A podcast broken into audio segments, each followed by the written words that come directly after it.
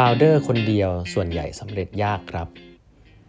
สวัสดีครับ ท่านผู้ฟังทุกท่านยินดีต้อนรับเข้าสู่8บรรทัดครึ่งพอดแคสต์สาระดีๆสำหรับคนทำงานที่ไม่ค่อยมีเวลาเช่นคุณครับ อยู่กับผมต้องกวีวุฒิเจ้าของเพจ8บรรทัดครึ่งนะฮะอันนี้เป็น EP ที่ 1043 แล้วนะครับ ที่มาพูดคุยกันนะครับ วันนี้นะครับผมก็จะเล่าหนังสือนะฮะที่แทรกขึ้นมานะครับหนังสือชื่อว่า Kings of Crypto นะฮะ Kings of Crypto นะครับก็หนังสือพูดเกี่ยวกับ founders นะครับ co-founders เรื่องราวของบริษัท Coinbase นะฮะเริ่มต้นจาก Brian Armstrong นะครับแล้วก็คนที่ชื่อ Fred นะครับซึ่งจะเป็น co-founder ซึ่งเดี๋ยวจะเล่าให้ฟังวันนี้นะครับก็เล่าให้ฟังแล้วเนาะบริษัท Coinbase ใครไม่รู้จักรู้จักได้แล้วนะฮะก็ถ้าใครรู้จัก Bitcup นะฮะ Bitcup เป็น centralized exchange เรื่อง digital asset ในเมืองไทยนะครับที่ใหญ่ที่สุด Coinbase เป็นน่าจะเป็นอันนึงที่ใหญ่เกือบที่สุดในโลกแล้วนะฮะถ้าไม่นับ Binance นะแต่ Binance มันไม่ค่อย regulate เท่าไหร่ ถ้าเป็น Coinbase เนี่ยคือโดนเลกูเลตโดยอเมริกานะครับก็ถือว่าปลอดภัยแล้วก็มา strategy แบบเป็นเขาเรียกว่า white knight สำหรับสำหรับอสุนขีม้าขาวนะฮะของโลกคริปโตนะครับคืออยู่ใต้กรอตของสหรัฐทุกอย่างนะ Coinbase ก็โด่งดังนะครับ ตอนนี้เป็นบริษัทที่ IPO ไปแล้ว แต่ว่าเรื่องราวน่าสนใจมากครับ ว่าตั้งบริษัทเกี่ยวโลกคริปโตในช่วงตั้งแต่ปี 2011 2012 อย่างไรนะครับ วันนี้ก็จะเล่าต่อนะฮะ ก็จะเป็นเรื่องของ basic เลยครับ เริ่มต้นนะครับ มี vision อย่างไรก็ตามนะฮะ พอเขาได้เข้าลงโครงการเนาะ Y Combinator นะฮะ Y Combinator นี่ก็ต้องบอกว่าเป็น incubator ชั้นนำของโลกนะครับ บริษัทนะอย่าง DoorDash นะครับที่ IPO ไปแล้ว หรือแม้แต่หลาย ๆ บริษัทนะฮะอย่าง Stripe นะครับก็เคยเข้า Y Combinator มา เพราะฉะนั้น Coinbase ก็ถือว่าเป็นมีคนเลือกเข้าไปก็ถือว่ามี vision พอสมควรนะครับ แล้วก็เขาเข้าไปใน batch เดียวกับบริษัทเอ่อ founder ของ Instacart นะฮะในยุคใกล้ ๆ กัน คือบริษัทที่ shop grocery ออนไลน์ที่อเมริกานะฮะทีนี้เข้าไปแล้วปัญหาแรกนะครับของอของตัวไบรอันเนี่ยก็คือว่าไม่มี co-founder ครับอันนี้เป็นทฤษฎีนะเป็นทฤษฎีและอันนี้ก็เป็นเคสสต u ดี้จริงๆนะครับในหนังสือเล่มนี้ ก็คือทฤษฎีเนี่ย startup playbook เนี่ยเชื่อมากๆครับว่า founder คนเดียวเนี่ยสำเร็จยากเนาะอันนี้ก็ต้องพูดอย่างนี้ก่อนนะฮะอาจจะซักเคอร์เบิร์กอาจจะเป็นตัวยกเว้นนะอีลอนมัสก์อาจจะเป็นคนยกเว้น แต่ว่าส่วนใหญ่แล้วนะครับบริษัทเนี่ยสตาร์ทอัพเนี่ยควรจะมี co-founder สองคนขึ้นไปนะครับเพราะว่าเขาบอกว่าความเครียดเยอะนะครับคนหนึ่งคนเนี่ยถ้าทำคนเดียวเนี่ยไม่รู้จะหันหน้าไปหาใครทางไหนเนี่ยสำเร็จยากครับเพราะความเครียดมันเยอะนะครับต้องมีคนปรึกษาคอย bless คอยให้กำลังใจกันเองนะฮะสิ่งเนี้ย สำคัญมากๆนะครับแล้วก็หลาย ๆ บริษัทที่ผ่านมาได้นะฮะในเชิงของ skill ที่ช่วย support กันด้วยเนี่ยที่ต้องมี 2 คนไปขึ้นไปเนี่ยเขายกตัวอย่างนะครับว่าในในโลกใบนี้แน่นอนนะบิลเอ่อ Microsoft นะครับก็มีบิลเกตส์นะครับ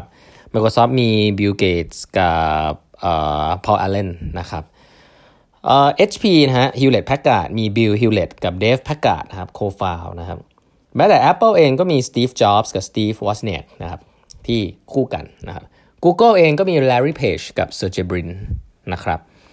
เพราะฉะนั้นเนี่ยบริษัทที่สำเร็จนะส่วนใหญ่เนี่ยเขาเรียกว่า power of two นะอันนี้ให้เป็นข้อมูลแล้วใครที่อยากทำสตาร์ทอัพอะไร project อะไรขึ้นมาเองเนี่ยหา co-founder ก็จะเป็นในเชิง stat แล้วก็จะทำให้สำเร็จง่ายขึ้นนะครับง่ายขึ้นแน่นอนแบ่งงานกันทำแล้วก็ support กัน emotionally นะครับ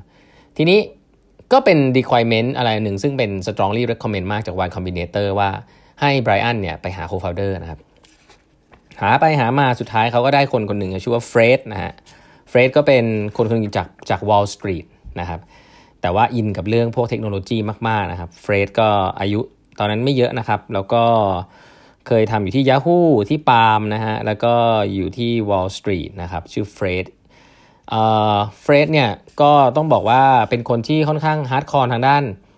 IT พอสมควรนะครับแต่ว่ามีความรู้เรื่องการเงินด้วยนะครับ แล้วก็ จับพลัดจับผลูครับเฟรดกับไบรอันก็ได้มีโอกาสมาเจอกัน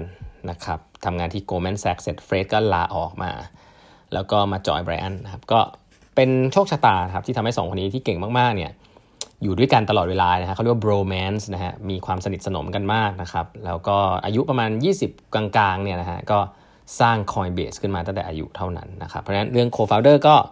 สำคัญและเป็นประเด็นที่ค้างไว้ได้นะครับ ตรงนี้ว่ามีความสำคัญมากๆนะครับ แน่นอนฮะช่วงนั้นเนี่ยปัญหาหลักๆ เลยของการที่เขาจะสร้างไอตัว Product ตัวให้เทรดคริปโตขึ้นมา ตอนเขา plan จะทำบนมือถือด้วยนะทำทั้งเว็บทั้งมือถือเนาะเป็น Exchange ครับที่สามารถเทรดคริปโต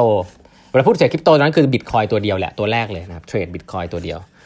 ก็จะมีปัญหาเยอะเออคนไม่รู้จักบิตคอยนะครับคนไม่รู้จักบิตคอยแล้วก็หาพนักงานยากนะครับหาพนักงานยากที่จะมามาร่วมกัน ซึ่งก็มีเทคนิคอันนึงซึ่งน่าสนใจนะครับ ตอนที่เขา recruit คนเนี่ยเขาบอกว่ากลุ่มคนที่เขา recruit นะครับในช่วงแรก ๆ เนี่ย คือไปคุยกับใครก็ไม่มีใครรู้เรื่องนะคือคนที่ไม่รู้จักคือสตาร์ทอัพอันนี้น่าสนใจตรงที่มันไม่ใช่เป็นสตาร์ทอัพอินเทอร์เน็ตทั่วไป มันเป็นสตาร์ทอัพที่ทำอะไรที่แบบอนาคตมากๆ คือบิตคอยมันไม่ใช่ต้องการคนที่ทำโซเชียลมีเดียหรือทำอะไรอย่างเงี้ยมันต้องการคนที่เชื่อในบิตคอยมากๆครับในปี 2012 ซึ่งมันหายากมากครับ เพราะฉะนั้นกลุ่มคนที่ เฟรดกับไบรอันไป recruit เนี่ยน่าสนใจ คือเป็นกลุ่มคนที่เป็นลูกค้า แล้วก็เนี้ยฮะคือเขาบอกเป็นหลักการที่น่าสนใจคือลูกค้าคนที่เข้ามาซื้อเทรดซื้อขาย Product ในซื้อขายบิตคอยในในในในใน product ของเขาช่วงแรกๆเนี่ยเขาใช้เขาก็เป็นเขาก็ตามไปรีคูดคนเหล่านี้ครับว่าทำอะไรไปทำความรู้จักนะครับเขาเรียกว่า hire your client นะอันนี้อันนี้ค่อนข้างน่าสนใจนะ hire your customer เพราะว่าลูกค้าเนี่ยเป็นคนหนึ่งที่ believe ใน product นี้แน่นอนนะครับในตลาดนี้คือ ถ้าคุณมาเทรดคริปโตเทรดบิตคอยตอนนั้นเนี่ยแสดงว่าอย่างน้อยคุณมีความเชื่อนะฮะว่าบิตคอยจะมา ซึ่งเป็นคุณทีเลียแรกสุดเลยนะครับของเฟรดกับไบรอันเวลา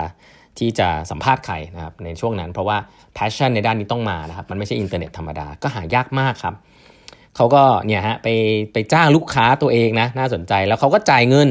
พนักงานตัวเองเป็นบิตคอยด้วยนะครับณตอนนั้นเชื่อว่าตอนนี้ทุกคนคงรวยมากไปหมดแล้วนะฮะเดี๋ยวจะเล่าให้ฟังว่าแต่ละคนเนี่ยจริง ๆ ตอนนี้ไปเป็นมาเฟีย พอสมควรมาเฟียหมายถึงว่า เป็นนักลงทุนในในโลกคริปโตเยอะนะครับ มีหลายๆคนไปเป็น VC นะครับของพวก VC ที่เกี่ยวกับคริปโตนะไม่ว่าจะเป็น Paradigm นะฮะไม่ว่าจะเป็นโอ้มีหลายหลายที่นะครับ Polychain นะครับซึ่งเป็น VC คริปโตที่โด่งดังมากๆนะครับก็ผมก็เพิ่งทราบกันครับมาจาก Coinbase เรียกว่า Coinbase Mafia ก็ได้นะมีช่วงหนึ่งเนี่ยเขาจะพูดคำว่า PayPal Mafia คือคนที่เป็น co-founder เริ่มต้น PayPal มาจน exit เนี่ยคนพวกนี้ก็จะร่ำรวยแล้วก็ออกมาเป็น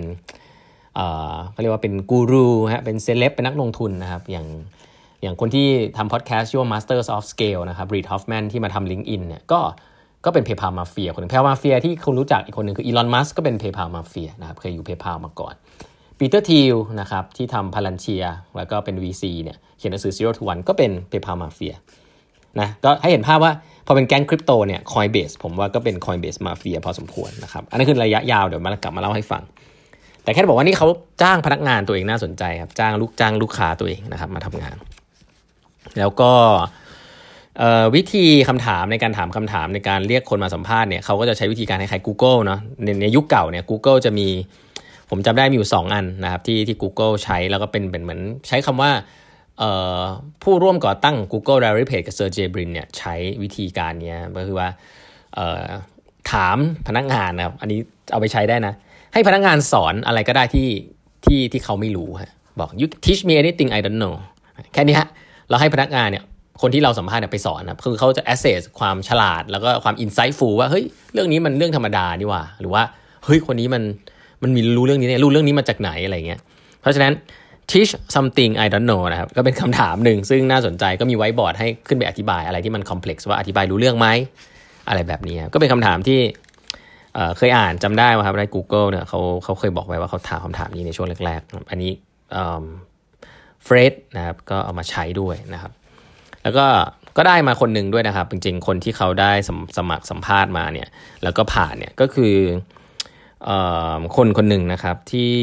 ชื่อว่าชาลีนะครับชาลีเนี่ยเป็น น่าสนใจครับชาลีเนี่ยเป็นคนที่ชื่อชาลีลีนะฮะทำงานอยู่ Google นะครับ ใช้เวลา 20% time ของ Google ที่ให้เวลาว่างๆทำนู่นทำนี่เนี่ยในการสร้าง Litecoin นะใครที่เป็นแฟนคริปโตจะรู้ว่า Litecoin เนี่ยก็เป็นเหรียญคริปโตอันแรก ๆ เหมือนกันนะครับ ปัจจุบันยังมีอยู่เลยนะฮะก็ขึ้นมาแข่งกับบิตคอยนะเขาจ้างคนที่ทำ Litecoin เนี่ยมาทำ Coinbase นะครับแล้วก็ Litecoin ก็เป็นงานอดิเรกของคนคนนี้ด้วยนะก็ถือว่าโอ้โหมีแต่คนเก่งๆนะในช่วงแรกนะครับแต่ถามว่ามันราบรื่นขนาดนั้นไหมก็ต้องบอกว่า ลำบากครับหลังจากนี้นะครับทำ Product แล้วก็เจอปัญหาหลาย ๆ อย่างนะครับทั้ง government ทั้ง hacking อะไรเงี้ยเดี๋ยวมาเล่าให้ฟังในครั้งต่อไปนะเพราะเขาบริหารจัดการเรื่องนี้ยังไง วันนี้เวลาหมดแล้วนะครับ ฝากกด subscribe ตามทัดครึ่ง podcast ด้วยนะฮะแล้วพบกันใหม่พรุ่งนี้ครับ สวัสดีครับ